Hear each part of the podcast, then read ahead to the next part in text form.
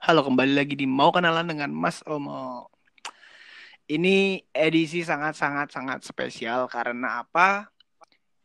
Karena podcast gua ini ada berkat orang tersebut. Dia yang mengajari gue segala teknis untuk bikin podcast. Dan sebenarnya gue pengen banget bikin podcast sama orang ini udah lama banget. Tapi beliau selalu mengulur. Gue gak tahu sih alasannya apa, makanya nanti akan gue tanyain. Langsung aja kita sambut dengan meriah. Please welcome Arvinda. Anjir, lebay banget anjir. Nah, Jong. Geli gak sih lo ngeliat? Lebay, geli. Lo pas denger gue opening tuh, lo ngerasa kayak, ya apaan sih ini laki? Gitu gak sih? Ya siapaan sih ini bocil gitu kan. Bocil. By the way kan yang ngajarin gue opening kayaknya lo ya. Masa sih? Emang iya ya? Kan lo yang ngasih saran kenapa namanya mau kenalan. Karena gue suka kenalan sama orang-orang baru. Ini ulah semua dari lo. Cuman gue lupa. Emang gue ngajarin kayak gini. Iya, lo ngajarin gue cara bikin trailer, cara bikin kayak ini nih. Oh, oke, gue ikutin semuanya. Iya. Gue harus bangga banget gak nih, Mo? Wah, gak tahu sih. Karena pencapaian gue juga belum ada, kan? tapi gue sendiri ya, sebagai orang yang memang zaman dulu tuh menyarankan elu buat ngebuat podcast ya. Terus gue ngeliat sekarang podcast elu udah semaju ini gitu. Terus kayak elu seproduktif ini ngebuat podcast dibandingin podcast gue sendiri ya. Maksudnya, gue kayak, anjir nih anak. Bener-bener ya, maksudnya tuh... ya gue sendiri tuh sebagai orang yang sempat menyarankan ke lo membuat podcast tuh bangga gitu loh. Ih, gemes. Serius gue tuh kalau ngeliat podcast lo ya tiap saat update episode baru. Terus gue kayak anjir, gue aja nggak pernah update aja. Iya loh. Tapi podcastnya produktif banget gitu loh. Gila, salut. Standing applause. Yeah, thank you. Biasa. Gue bangga sebagai guru lo. Ih, gue supaya ini jujur nih, gue nggak bohong, gue keringetan ini nih karena akhirnya kenapa anjir ya Allah, orang yang mengajari gue hadir di podcast gue. Iya ya, lu udah ngajakin gue nge-podcast dari zaman kapan ya? Oh, ya. Bodoh amat. Dari episode gue masih 5. Enggak anjir, dari awal lu bikin podcast kan lu juga udah bilang kan. Iya. Pin nanti kita ini ya, Pin ya, nanti kita kolaps ya, Pin. Gue oh iya gue iya udah. Iya sampai sekarang nih. Gue baru ngejabanin elu. Padahal lu buat podcast tuh zaman kapan ya, Wo? Kita puasa itu, kali ya, Wo? Bulan Mei. Pas kita lagi puasa kan?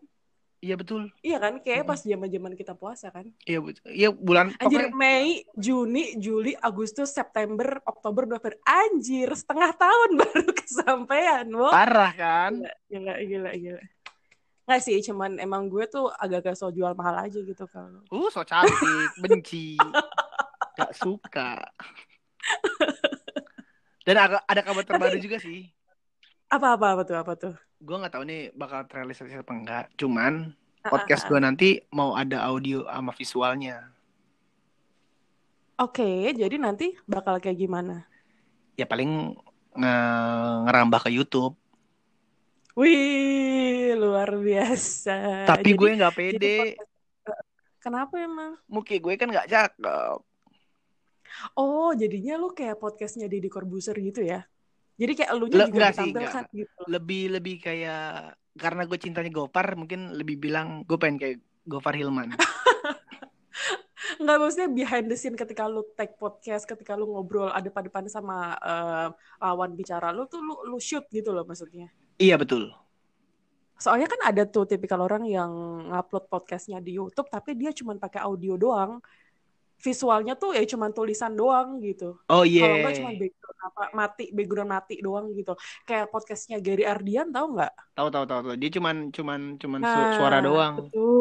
Betul. Itu kan maksudnya bisa menjadi salah satu alternatif gitu loh kalau misalnya lo nggak pede sama muka lah, atau lu nggak pede di depan kamera lah gitu. At least kan goalsnya adalah lu bisa menyampaikan podcast lu itu di platform yang lain gitu kan. Betul. Lah kan tetap kan gue yang delete.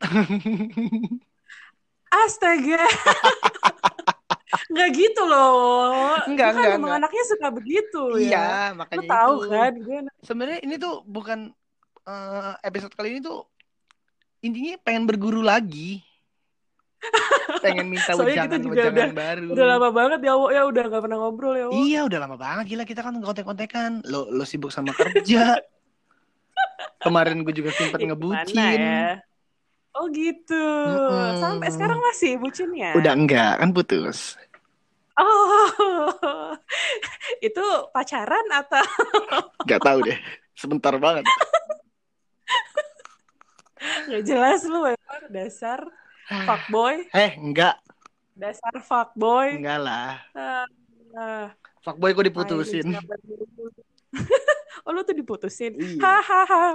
Syukur, mampus, makan tuh fuckboy. Kenapa sih kok dari hati banget sih nyumpainnya?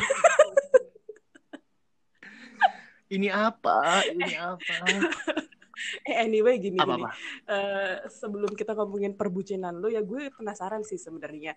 Lu kan so far kan gue kalau lihat perkembangan gini-gini sebagai orang yang sempat menyarankan lu buat podcast, gue tuh sering ngeliatin lu gitu loh. Maksudnya gue pantau gitu loh. Oh kemajuannya anak kayak gimana nih.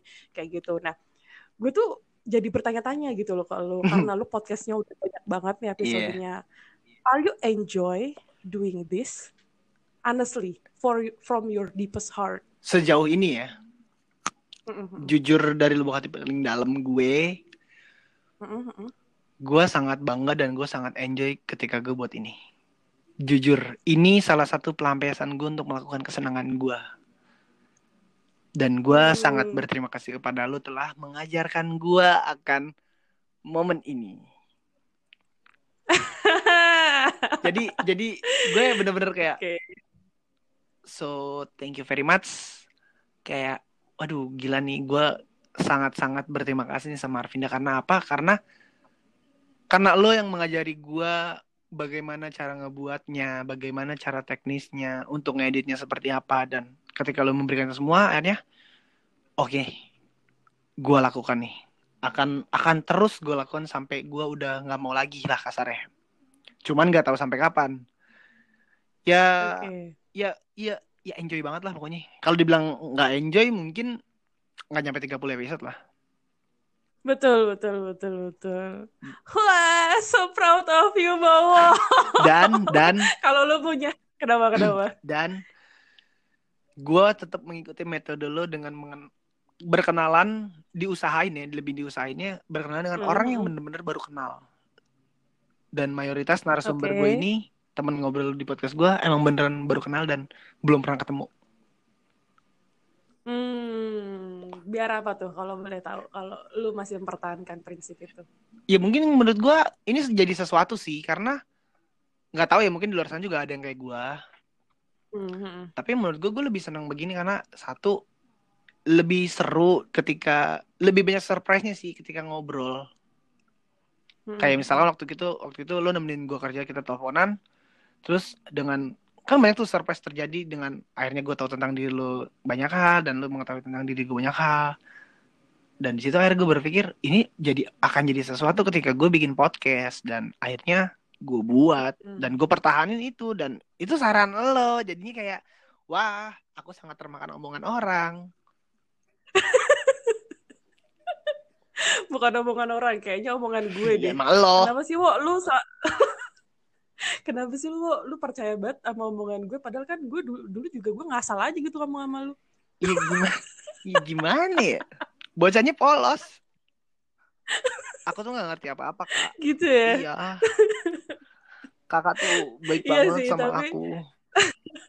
Gak, sebenarnya emang bener sih, Wo. Maksudnya ketika gue pikir-pikir lagi ya, ketika lu ngobrol sama orang yang memang baru lu kenal, iya, itu tuh akan ibaratnya akan menimbulkan percakapan yang less perception gitu loh. Yeah. Maksudnya ini orang tuh gak bakal mempersepsi lu ketika lu udah ketemu sama dia nih. Pasti kan akan lebih banyak persepsinya nih dibanding lu gak ketemu sama sekali. Betul.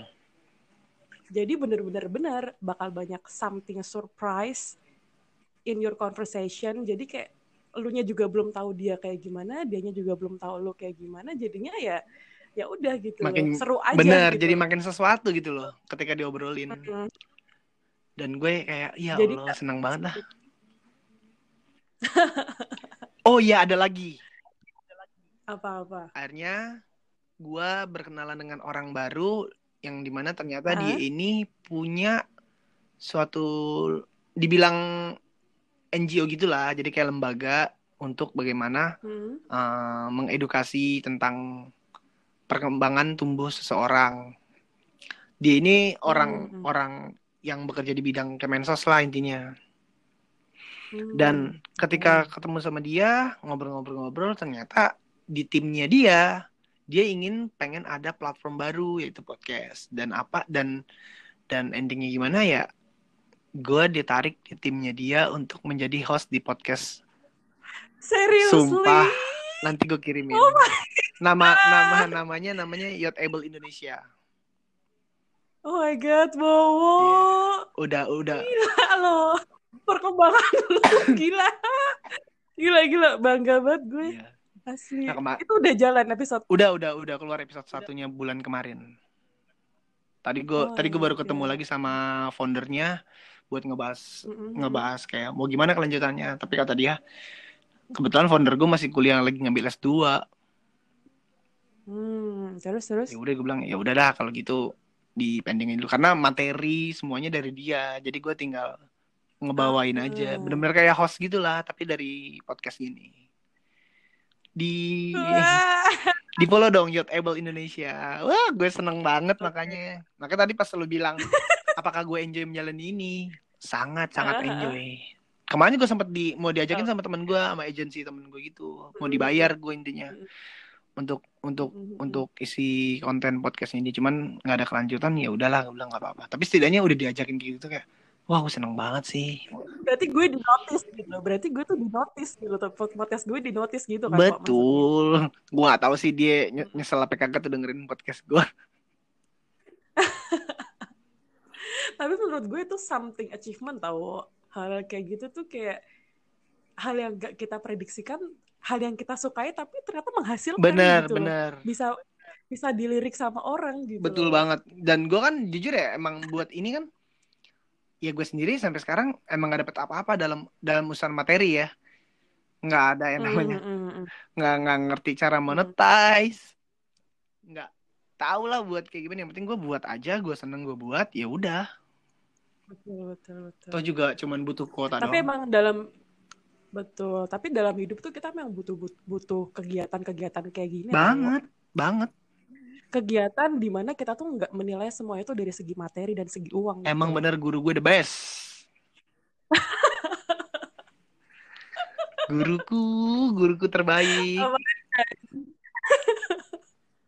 Ya emang kayak gitu kan, Iya benar.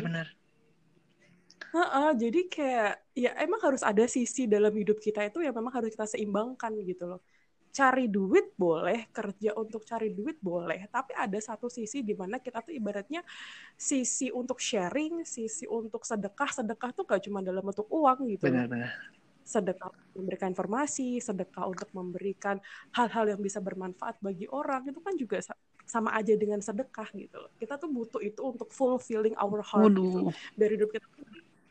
Enggak, biar aku tuh ngerasa kayak ketika kita bisa membuat suatu karya, dan karya itu tuh bisa bermanfaat bagi orang lain, itu tuh rasanya nyes banget. Rasanya tuh kayak hidup tuh jadi seakan-akan tuh, wah gila gue tuh ternyata ada manfaatnya gitu loh dalam hidup. Pernah gak sih ngerasain? Lah ini juga lagi ngerasain bro. Kayak gitu. Ya, jadi kayak apa ya, kayak kebahagiaan yang lebih mahal dari uang sih intinya. Betul. Ya dibilang kata orang, ala munafik lo, bilangnya lo gini-gini. Enggak, gue bener-bener pure. Gue seneng kok bikin ginian. Enggak ada ujuk-ujuk supaya inilah itu. Enggak, bener-bener kayak gue enjoy ngerjain ginian, gue suka. Dan ya gimana ya, gue nggak bisa menjelaskan dengan kata-kata sih. Tapi intinya gue suka dan sayang banget dengan konten gue ini. Nggak bohong, gue suka dan sayang banget sama konten gue. Berarti prediksi gue ketika gue nyaranin ini ke lu cocok ya? Gue sangat sih, makanya gue bilang sangat berterima kasih. Ternyata akhirnya gue bisa melampiaskan bacot gue. Soalnya betul. Soalnya dari awal gue ngobrol sama lu ya, Wo, bibit-bibit lu tuh udah kelihatan gitu. Bibit bacot lu tuh udah kelihatan. Bibit bacot dong. Asli. Betul. Asli. Gue tuh kayak, wah ini anak nih sayang banget nih kalau misalnya energi yang dia punya, energi dia untuk menyalurkan sesuatu dari bacotannya itu nggak disalurkan ke tempat yang memang seharusnya bisa bermanfaat dan bisa membuat dia produktif. Widih. Gitu loh. Makanya serius pas gue ngobrol sama Aldo pertama kali itu terus kayak, "Wo, coba deh lo, Wo, lu buat podcast." Lu bilang kan, "Ih, gue nggak pede, gue gini-gini, coba dulu." Karena gue tahu gitu loh. Lu tuh punya energi dibacot, lu tuh punya energi yang ketika itu energi nggak disalurkan, lu tuh bakal stres. Wah. Gitu. Seperti birahi. Serius. Ibaratnya tuh kayak gitu. Dan energi birahi lu tuh ada di bacot. Bisa dibilang kayak gitu sih. Keren banget sih. Gitu. Karena kan pada dasarnya setiap manusia itu kan punya energi ya. Energi setiap manusia tuh beda-beda. Gitu. Ada yang memang tipikalnya energinya itu dalam bentuk dia ngelukis. Makanya dia jadi desainer, makanya dia jadi pelukis. Karena cara dia untuk menyalurkan energi itu dari lukisan, dari dia membuat suatu crafty things. Iya. Ada yang energi yang mereka pengen utarakan tuh dimasak, makanya dia jadi koki. Gitu. Jadi ketika gue ngelihat lu, energi lu tuh ada di bacot gitu loh.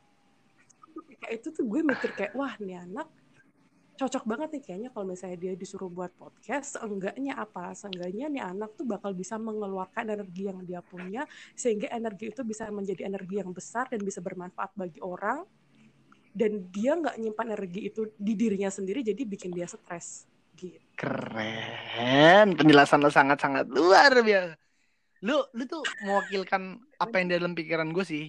Jujur nih, lo mau kalimat lu barusan tuh mewakilkan apa yang dalam pikiran gue, yang akhirnya ya itu benar terjadi. Ketika gue tuh pernah loh, Vin, kayak sehari dalam kurun waktu 5 jam doang gue ngetek 3 orang. Demi Allah, saking karena gue senengnya gitu loh. Oke, gila, energi bacot lu berlebih banget ya. Lu bayangin aja 3 orang berbeda. Gue kadang-kadang pagi tuh baru pas bangun tidur gue baru sadar, gila gue semalam ngapain aja ya. Jadi kayak ngerasa emes sama diri sendiri gitu. Dan pernah ada nih yang epic sih, yang sama dokter tuh. Jadi waktu sama dokter tersebut, kita emang udah janjian, tapi bentrok terus karena dia harus praktek dan semacamnya. Ketika dia free, dia nelfon gue, dan gue masih tidur waktu itu. Tapi gue sangat ngejar dia banget nih. Gue ngarep banget pengen podcast sama orang yang bekerja sebagai dokter. Ya udah, akhirnya dia telepon gue angkat. Udah teleponan selesai, dia ngajak hari itu juga. Gue bangun tidur, belum cuci muka, belum apa. Oh ya udah dok, iya siap. Gue siapin, gue preparein. Dek, langsung suara gue deh kayak orang kucing kejepit. Gimana sih orang-orang bingung ngomong. Iya, I know. Di situ kayak suara-suara bideng asli tidur. Dan di situ gue rasa kayak akhirnya gue bisa podcast sama dia, dan menurut gue kayak itu achieve yang sangat gue seneng juga, karena akhirnya gue mendapatkan seseorang yang profesinya the best gitu loh di dunia ini, sangat bermanfaat gitu loh. Dan dia menceritakan, kebetulan dokter gigi kan. Dia menceritakan bagaimana cara merawat gigi, terus atau enggak bagaimana cara untuk apa sih namanya, kayak merawat gigi ke dokter tuh berapa lama sekali, berapa bulan sekali untuk bolak-balik ke dokter untuk check up gigi. Kan itu kan sesuatu yang mahal dong menurut gue. Karena betul, edukasinya dapat juga kan, kayak wah gokil deh, makanya gue seneng banget lah. Dan gue pernah podcast jarak jauh tuh, paling jauh Jakarta Arab Saudi. Oh ya, sama temen gue lo tahu yang jadi TKI. Kan gue gini-gini, gue memperlihatkan dan memperhatikan setiap episode podcast lu. Iya tuh sama dia tuh, dia di Saudi, yang satu lagi di Filipina. Kita jarak jauh ulang, wah anjir, seneng banget, nggak bohong, gue seneng banget. Iya sih, makanya gue kayak anjir nih orang, bisa-bisaan gitu nemu narasumbernya. Asli. Gila sih. Dan itu orang berdua juga belum pernah gue temuin lagi. Serius? Belum sama sekali. Yang orang, yang cewek dia di Saudi, dia temennya mantan gue. Yang di Filipina itu temennya sahabat gue. Gue nanya kan, gila, bisa serandep. Gue nanya, lo punya temen yang kerja, yang tinggal di luar negeri gak? Ada nih gini. Ya udah, gue tarik-tarikin aja. Coba gue kontak, gue BBM. Si zaman BBM. Gue WhatsApp. Ya gue DM. Ada. Ya udahlah, terjadilah. Makanya gue kayak, ya Allah, ini sama orang-orang yang gue pengen udah dapet. Kok sama orang yang ngajarin gue kenapa susah banget?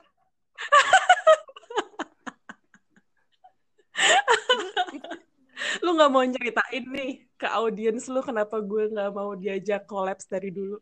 Lebih baik lo yang menceritakan sih, karena gue banget apa sih anjir, lebih gede kagak lah, gila. Duluan juga lo bikin beginian. Iya. Kenapa ya gue nanya sama lo ya, kenapa lo selalu mengulur-ngulur waktu untuk kita bikin podcast?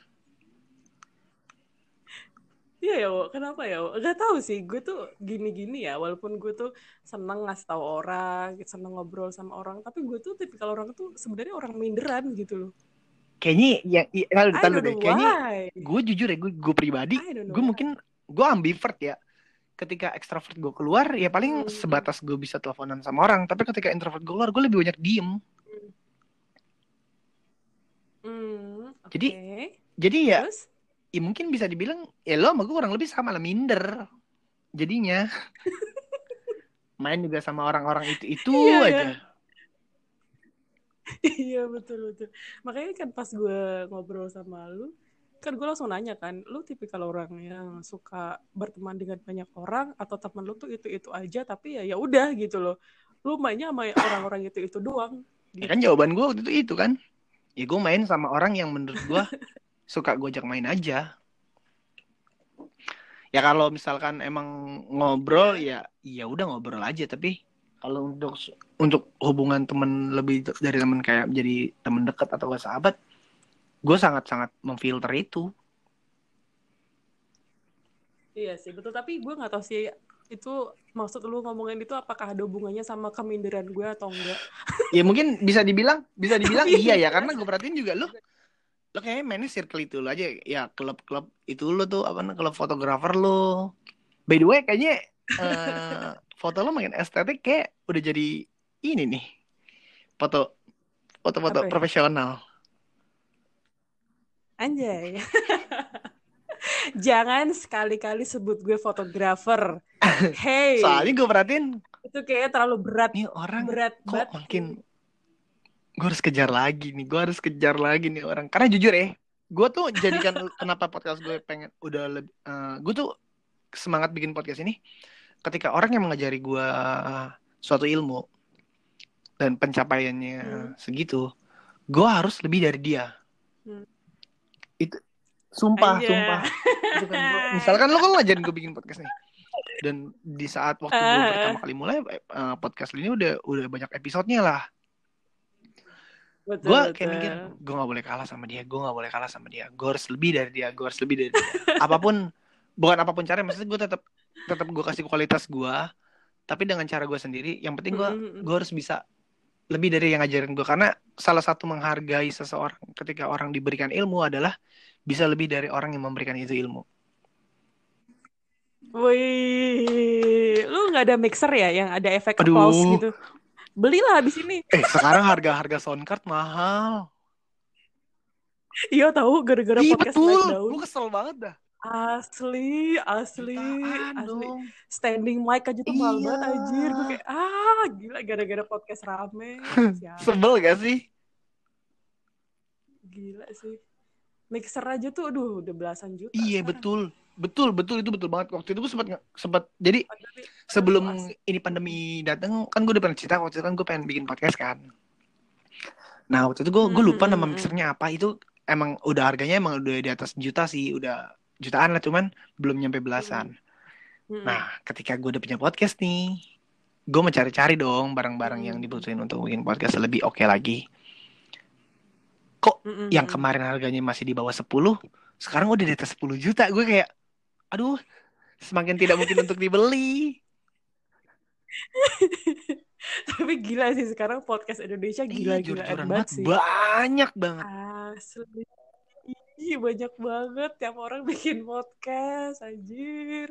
Apalagi mungkin di masa-masa pandemi kayak gini kali ya, orang-orang jadi apa ya, pengen melakukan suatu hal yang bisa dia lakukan di lebih produktif dalam rumah. Mungkin bisa dibilang gitu. Kayak gitu. Nah, salah satunya benar-benar nge-YouTube, bikin podcast. Ya gue aja kan sebelum bikin podcast kan bikin video-video nggak jelas tuh. Saking gabutnya. Saking cari-cari kerjaan, saking cari-cari butuh banget perhatian. Anyway, kenapa lu sekarang udah jarang sih? Iya betul. Kok sekarang udah dilanjutin? Lebih kemalu sih gue. Oh sadar ya akhirnya ya. Akhirnya sadar kalau iya, itu betul. Memalukan ya. Pas gue liat video-video, gue ngapain sih bikin gituan, ya Allah, ya Allah. Tapi nggak apa-apa tau. Lanjutin aja. Masukin ke TikTok. Allahu Akbar. Deh. Hey, gue kan guru lu. Patuhin dong. Bikin Kalo TikTok. Kalau dibilang bikin TikTok, mungkin gue akan mencoba ya. Tapi karena handphone gue masih kentang, kayaknya enggak deh.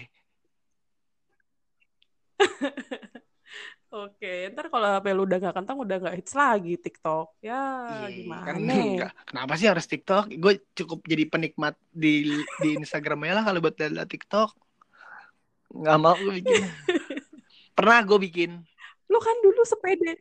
Lu kan sepede itu. Masa bikin TikTok aja ngapain? Pernah gue udah ada TikTok satu episode tuh bikin sama adek sepupu gue. Setelah gue bikin, terus gue lihat video gue. Langsung di lubuk hati gue langsung bertanya, "Lo yakin dunia lo di sini?" Gitu. Lu kan orang kalau itu malu gue sih.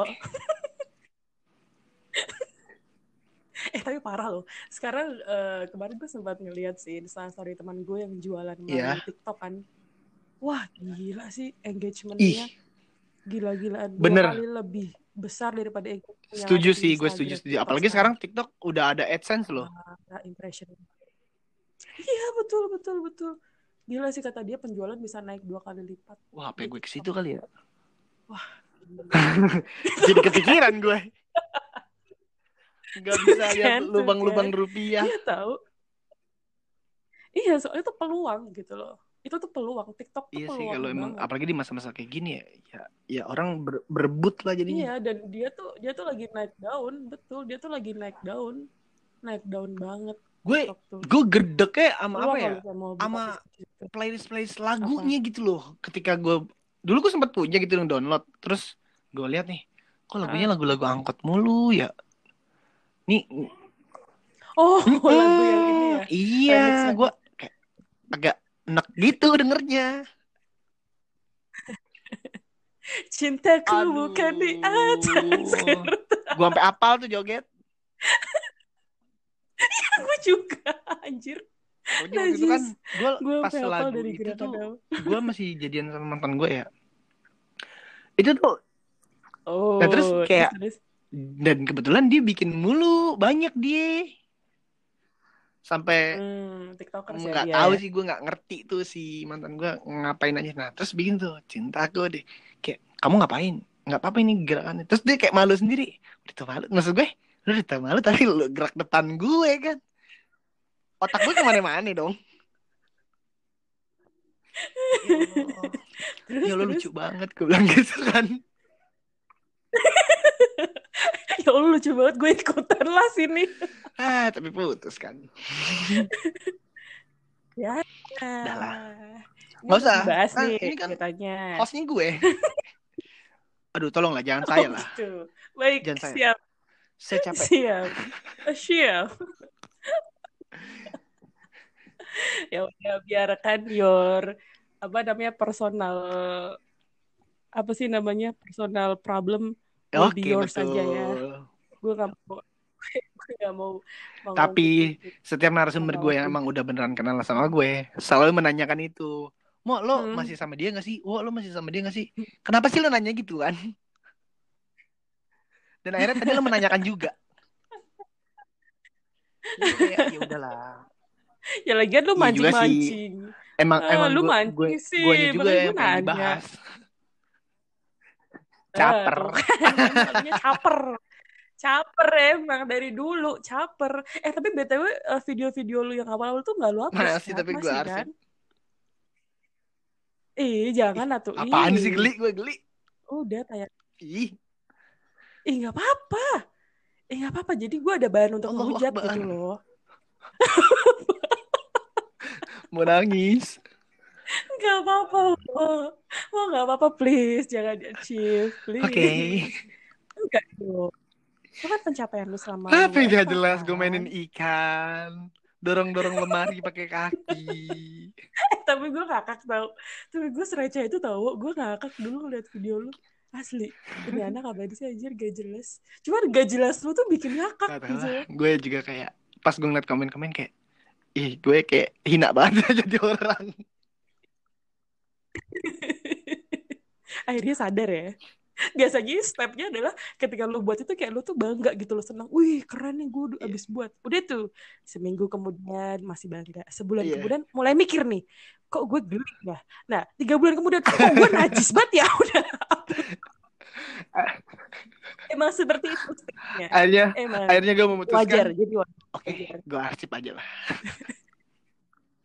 Karena kan di situ kan proses gue dari rambut gue hitam mulai panjang, terus gue warnain rambut gue udah kayak banteng tuh, kayak bandot-bandot kuburan, sampai akhirnya warna biru rambut gue, dan endingnya dibotak lagi dan sekarang udah panjang lagi.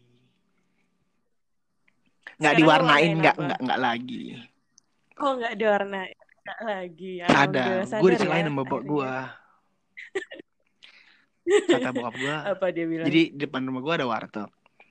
Anaknya ini rambutnya berwarna. Nah, sama bapak-bapak dari rumah gue dicelain. Lu rambutnya diwarnain kayak karyawan salon.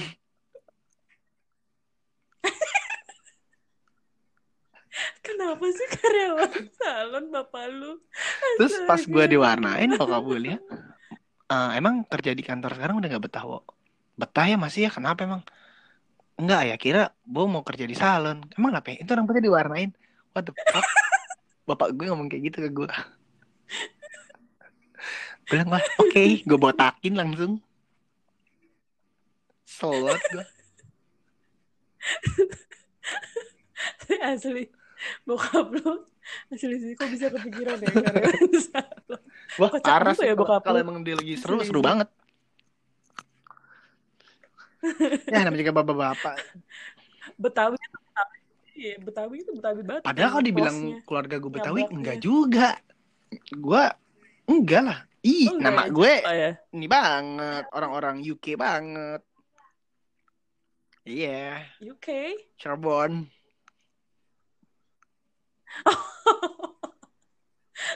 Kenapa orang UK anjir? Aduh ketawa mulu. Cirebon kan Jawa Barat kan. Lo kalau ke Cirebon pasti lo nemuin orang yang bisa 2 bahasa. 3 deng. Bahasa Jawa alus, bahasa Jawa ngapak, sama bahasa Sunda kasar, sama bahasa Sunda alus. 4 malah. Sangat-sangat kayak tinggal di perbatasan gitu loh, kayak antara Meksiko sama Amerika gitu, kayak Latin-Latinnya dapet gitu loh.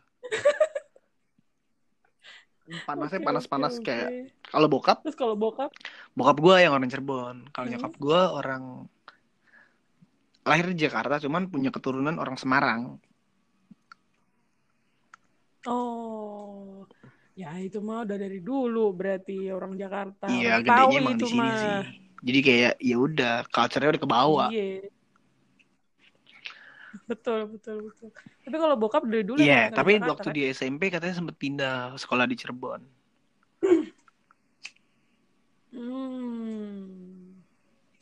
Baiklah, ya udah itu mah asli, cuman banget. Ya, cuman bakal gitu dah. Iya. Betul. Nah, jadinya anaknya kayak lu. Nyablak. Bacot banget jadi laki. Kacot banget, betul.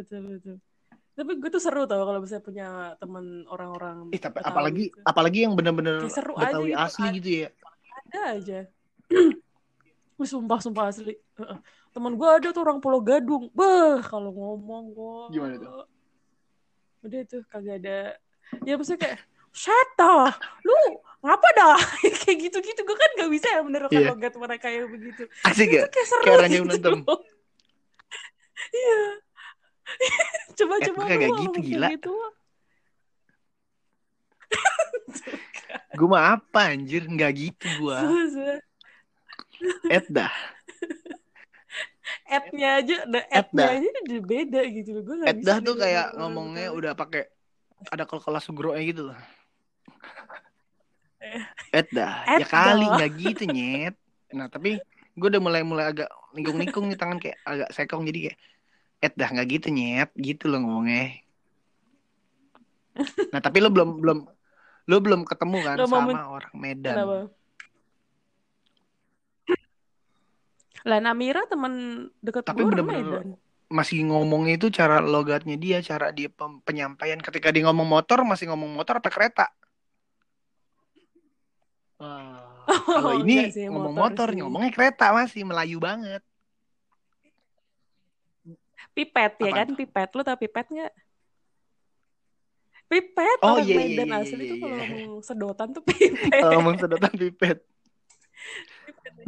Bikin serem. Iya, saya dulu gue pernah tuh pas zaman kuliah. Iya, gue zaman kuliah dulu sempat deket punya gebetan orang Medan asli. Jadi ya begitu loh gitu. Ya.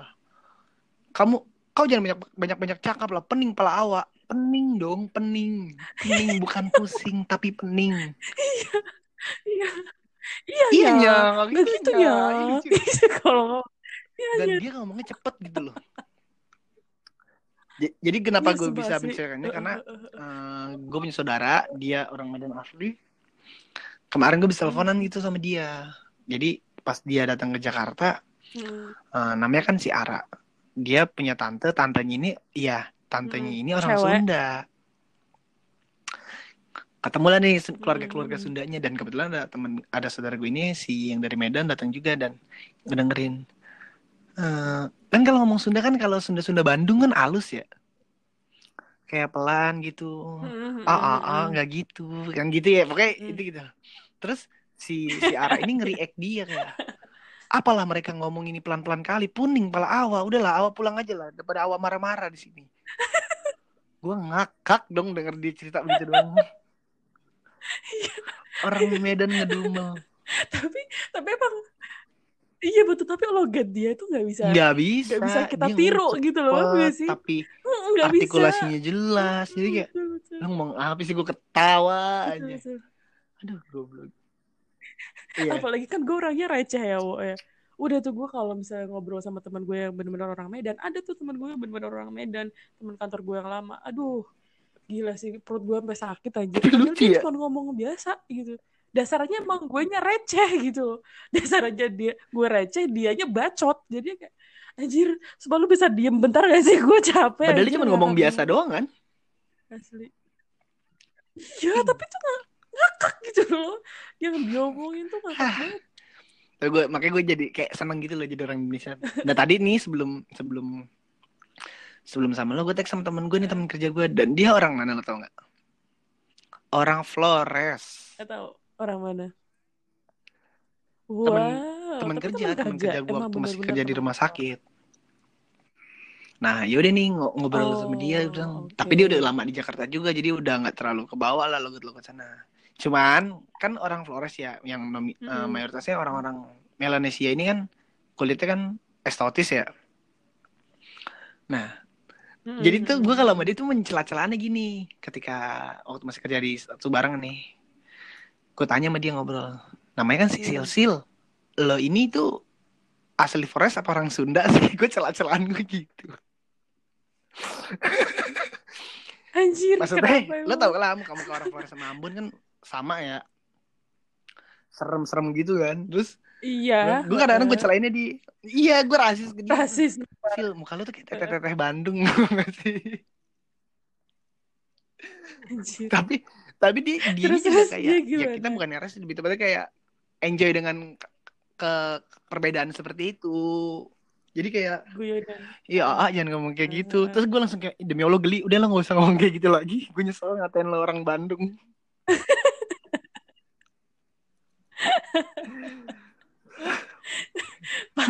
Dia orangnya emang lucu banget. Dia juga ngatain gue juga kadang-kadang. Terus kalau kerja nih enggak sama dia enggak pernah baper. Itu gue senangnya sama dia gitu. Walaupun dia orang timur tapi dia hatinya lembut, bener-bener lembut, baik banget orangnya.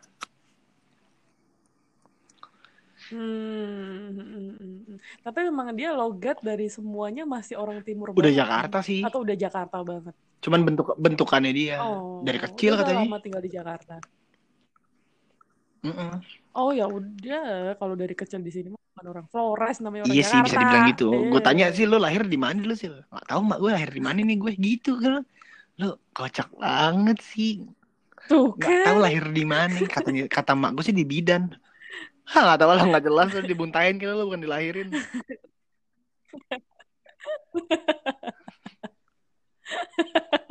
Tuh kan bercandaannya aja dia begitu gitu loh. Tinggal di Jakarta Timur lagi ya. Kalau banget tuh Betawinya. Tuh kan Pulau Gadung. Enggak dia di Cipayung. Cipayung. Lu enggak tahu lagi, astaga. Wah lu enggak tahu. Iya juga sih. Lalu lu sendiri juga orang Jawa tapi sekarang ngomong lu udah Jakarta banget. Enggak, ini aja kalau aku enggak. Enggak, ini kalau misalnya aku ngomong biasa juga punya medok. Ya. Ini enggak kelihatan aja. Apa lu mau gue ngomong bahasa Jawa? Iya. Jangan dong. Jangan dong. Sudah tidak usah dikeluarkan. Nanti orang lu enggak jangan kali sama audiens lu. Gak bisa.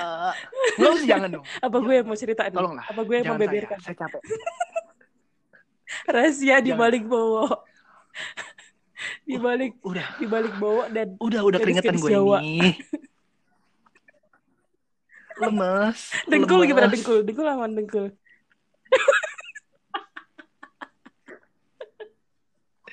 Aduh sakit. Lu dasar. Back to topic lagi deh masalah gimana? Podcast lu. Ini juga udah masalah balik lagi ke masalah podcast lu ini juga udah 44 menit takutnya ntar pendengar setia lu bosan mendengarkan kita bacot kagak jelas. Nah, gue cuma pengen tanya aja sebelum gue closing. Kok gue yang closing ya? Kan lu ngapain ya? Tapi kok gue diem aja ya enggak ada ngomongnya gitu loh, nurut aja gitu. Kan lo gak punya podcast udah pengen gue closing. Tapi gue coba dong minta sama lo untuk gimana nge-closing yang baik tuh. Gue gak ada, gue juga kekeperan closing yang baik. Closing gue itu adalah ketika gue udah males dan udah capek bacot deh gue closing, udah kayak gitu. Ketika gue udah gak tahu lagi mau ngomong apa ya udah closing aja juga deh. Gitu kayak kayaknya udah nggak ada yang harus dibahas lagi deh. Udah aja kayak ngobrol lagi gitu. Iya, udah closing. Betul. Cuman kalau bedanya adalah podcast gue kan kebanyakan gue sendiri ya. Maksudnya gue jarang kolaborasi sama orang gitu loh. Jadi ya gue lebih bisa mengatur sih ritmenya. Yeah. Kecuali kalau kayak lo ya, lo kan duet sama orang ya, kolaborasi sama orang itu pasti kan ritme lu. Benar. Jadi ya sebenarnya itu sih ilmu yang gue dapat gimana caranya ketika dari opening masuk ke opening terus ke basa-basi. Dari basa-basi gue bridging ke arah topik yang ingin gue bahas.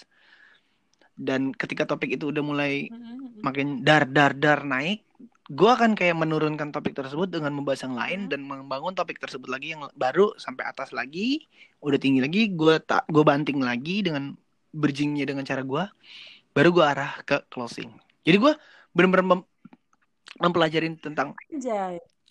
Ya. Lu lebih pintar sekarang. Enggak juga. Lu lebih pintar dari gue sekarang. Tetap sama aja, cuman ya gitu, Vin. Jadi ngebahasnya gue.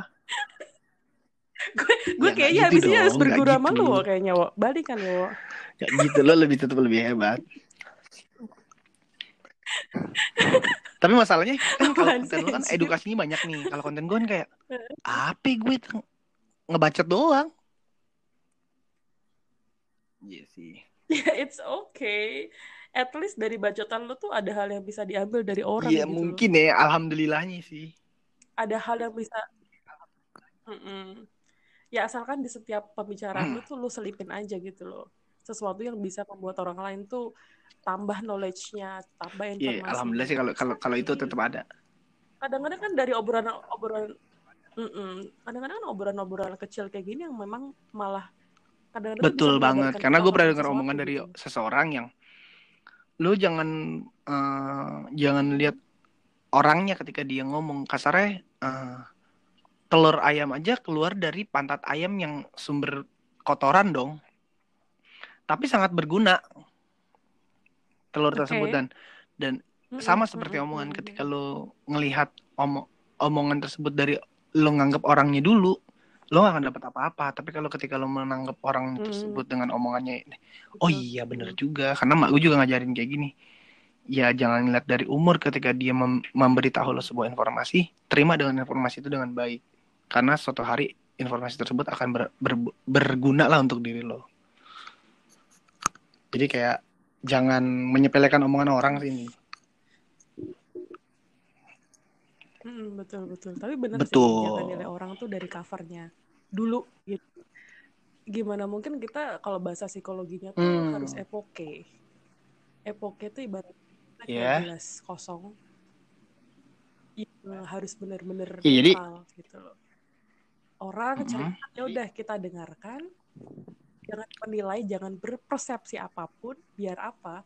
Biar ya udah kita bisa mendengarkan purely dari orang itu dan kita bisa menilai pola pikirnya. Benar. Apa sebenarnya yang dia rasakan? Apa yang sebenarnya dia pikirkan? Iya, itu yang gue rasain ketika gue punya podcast sih. Wah, gimana? Dan lu juga kebanyakan mostly juga bukan fisik sangat gimana. Sangat benar. Tapi podcast gue juga dicelain juga sama orang. Itu sih. Podcastnya cewek mulu narasumbernya. Kata gitu kan. Tapi emang iya sih.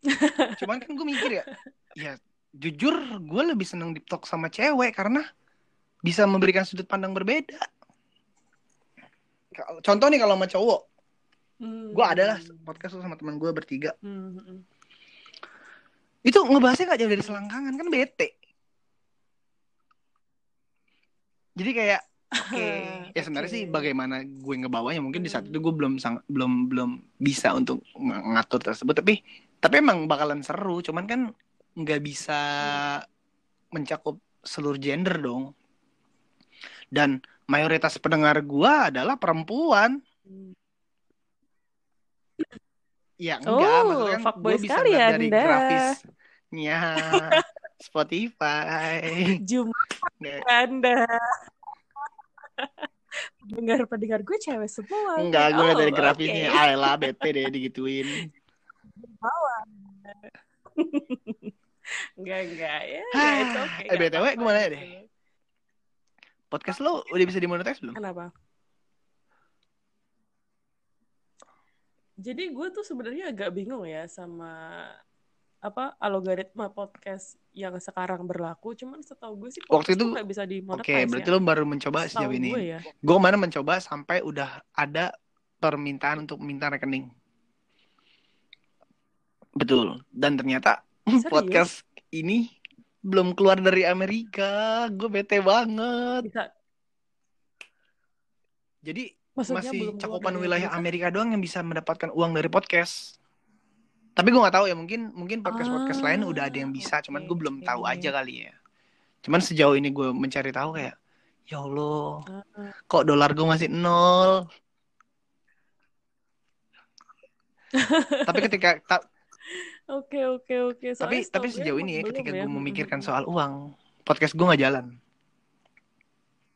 Jadi akhirnya gue sadar emang harus nothing tulus sih ketika membuat sesuatu yang namanya karya tuh emang harus nothing tulus. Jangan melihat dari angka atau enggak jumlah si pendengar atau enggak jumlah apapun itulah. Yang penting kalau udah berbau angka, wah, gue akan bisa tiba-tiba hilang semangat buat ngebuat sesuatu karya lagi sih. Betul. Tapi kalau udah mikirin angka tuh jadinya bukan kualitas betul. Lagi apa kan, tapi kuantitas. Ah, gila. Nih, gue sebenarnya masih pengen sangat apa? Cuman kalau masalah monetize ya, setahu gue tuh kalau misalnya memang lu pengen memonetize podcast, itu salah satu caranya adalah via endorsement. Kayak gue harus sadar diri deh, karena kan gue gak punya fame. Itu sih. Iya, betul. Ya enggak sih, maksudnya bisa aja gitu. Kayak Gary Ardian kan juga sih. Dia berangkatnya dari nol gitu. Atau enggak ya, cara memonetize itu ya masukin ke YouTube, mau gak mau gitu. Karena YouTube kan yang paling relevan untuk bisa dimonetize dengan cukup gampang kan. Cuman setahu gue harus ada endorsement sih, lu di-endorse sama siapa, jadi lu masukin si produk itu ke dalam podcast lu dulu kayak gitu. Amin lah suatu hari nanti kita baru seperti itu. Dari situ. Gue udah end dulu aja ya. Kenapa lu jadi lemes? Kayak gitu. Enggak sih, karena gue sadar diri gitu. Kadang-kadang tuh podcast gue ya kayak ya udah gitu. Kadang-kadang gue nggak buat podcast tuh karena betul share bacotan gue aja gitu, nothing tulus. Bahkan kadang-kadang gue kayak nggak dengerin pun ya, ya udah gitu ya apa nggak apa-apa. At least itu gue udah seneng ngebuat podcast gue, ya gue udah happy gitu loh. Betul kok lu nggak promosiin podcast gue sih, Wo? Parah lu. Emang lo habis upload lagi? Nggak, sekarang ini di hari ini. Ya enggak, maksudnya di ketika kita ngobrol. Sabar, ini baru mau closing nih. Ini gue pengen udahin obrolan kita. Baru gue pengen promoin nih podcast. Kenapa sih gak sabar banget jadi cewek? Heran deh. Gak bisa gue kalau masalah promosi kayak gini. Oke. Nih ya, cara promosiin gue. Promosiin lo. Gimana ya, gue jadi bingung.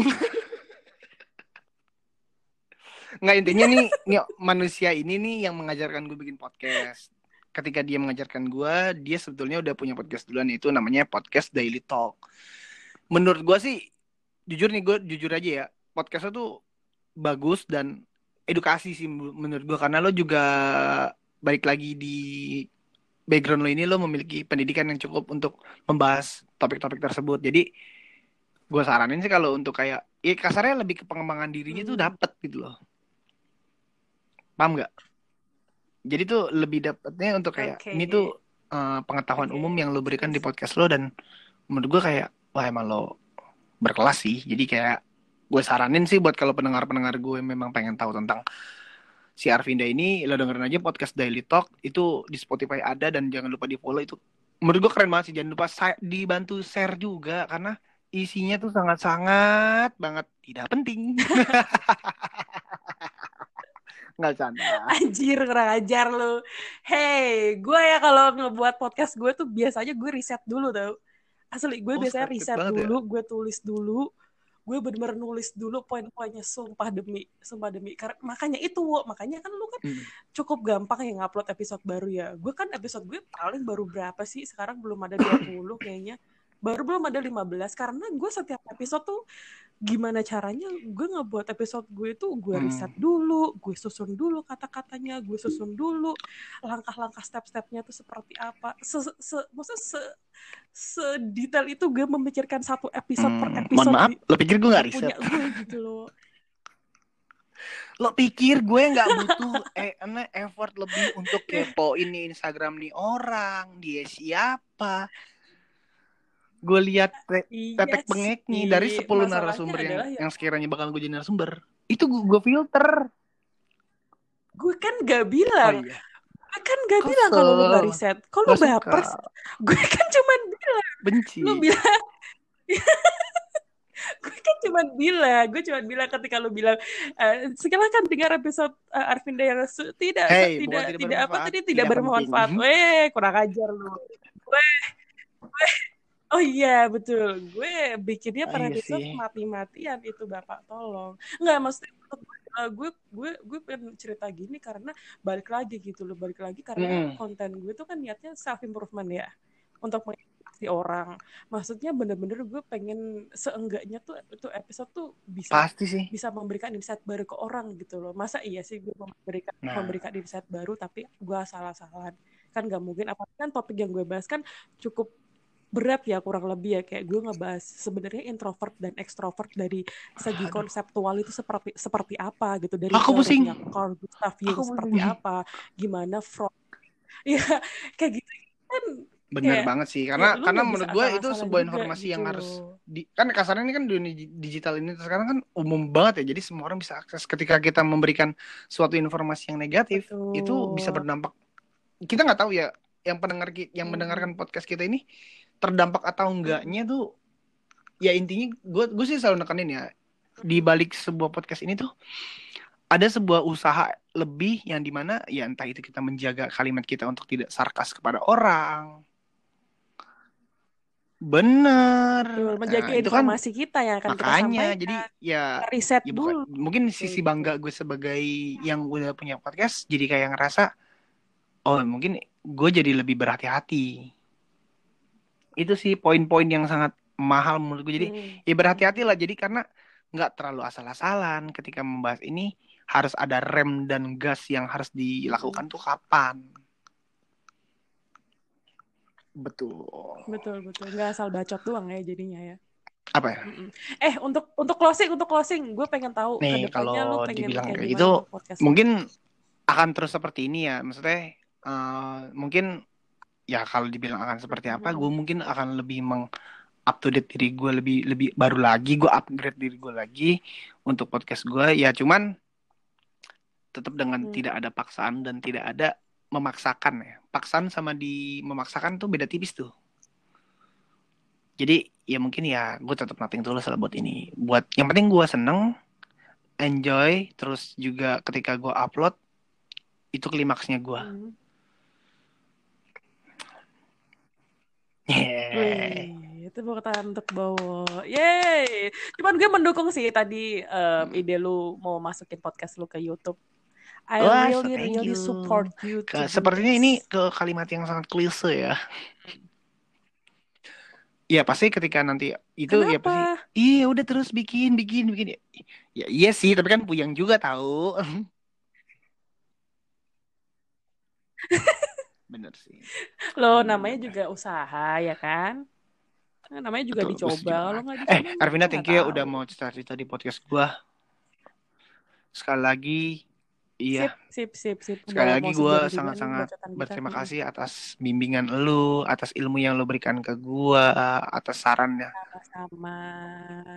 Sorry ya, gua selama ini selalu menunda lu ngajakin gua kolaps. Enggak apa-apa. Dan setelah 6 bulan gua baru mau tahan banting akan hal itu. Tapi menurut gue ini hari gue sangat spesial banget jadinya. Kayak ya Allah akhirnya gitu loh, Akhirnya gue bisa sombong sama dia kalau podcast gue lebih banyak dari dia. Iya betul. Tapi nggak apa-apa loh, gue nggak ngerasa tersaingi kok. Malah gue ngerasa bangga gitu. Wah gila nih. Arvinda, thank you ya sekali lagi ya. Sehat-sehat, jaga kesehatan. Tetap ikutin protokol kesehatan yang dianjurkan sama pemerintah. Iyalah harus tetap begitu. Kita harus support apa yang pemerintah ingin lakukan. Aku ingin menjilat.